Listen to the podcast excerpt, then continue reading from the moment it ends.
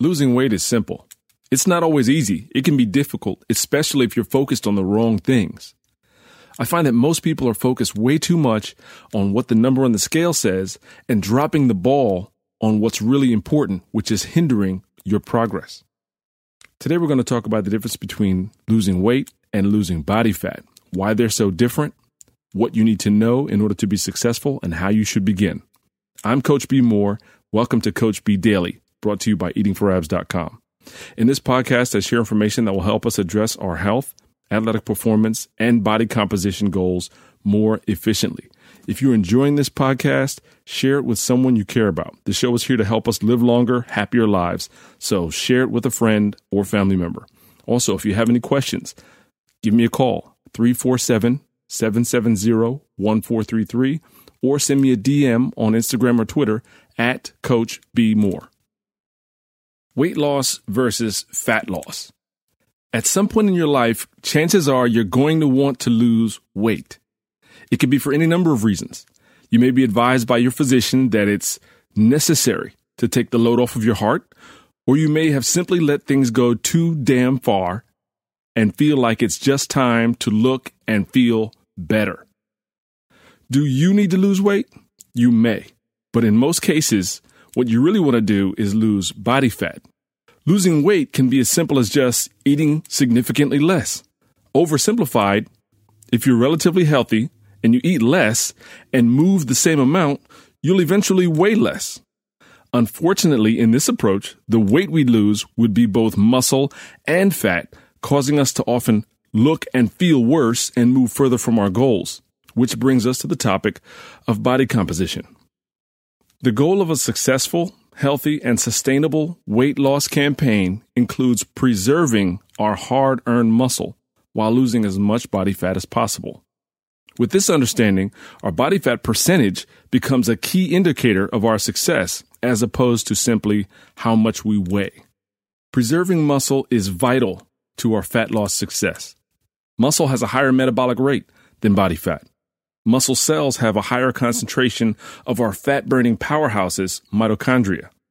In a nutshell, our mitochondria are trillions of microscopic energy factories that power our bodies, turning the food we eat and the air we breathe into the energy that powers the biochemical reactions in all of our cells. That energy is used for everything from flexing the muscles that move our body to making essential enzymes and hormones. The more mitochondria we have, the more potential we have to burn fat. Get more mitochondria. This is done by performing high intensity exercise, including resistance training and high intensity interval training. By creating a large demand for energy, your body is forced to generate new mitochondria. Muscle tissue is active tissue, unlike body fat. Muscle tissue needs constant energy to maintain itself and therefore metabolizes over 10 times more calories than body fat. This means with more muscle tissue, your body will be burning more fat throughout the day and even at night while you're sleeping. Worry less about your weight. Too many weight loss efforts are sabotaged by emotional connection to the number on the scale. The scale can't tell you if your clothes fit better or if your body fat percentage has changed. It definitely won't tell you if you're looking better or feeling better. When we're working to lose unwanted pounds of body fat, it's imperative that we track our progress in effective ways. Measuring our girth, measuring our body fat percentage either via calipers, bod pod, or DEXA scan, taking progress photos, or noticing how our non elastic clothes fit are good progress markers. Other indicators to track include performance markers for strength and speed, such as has your squat gone up, your deadlift or your bench press maximum gone up, or the fastest time to run or walk or jog a mile. Preserve muscle while losing fat. People tend to sabotage their diets by eating too little getting too few nutrients, resulting in muscle loss. Once we start losing muscle, we're fighting an uphill battle to lose body fat.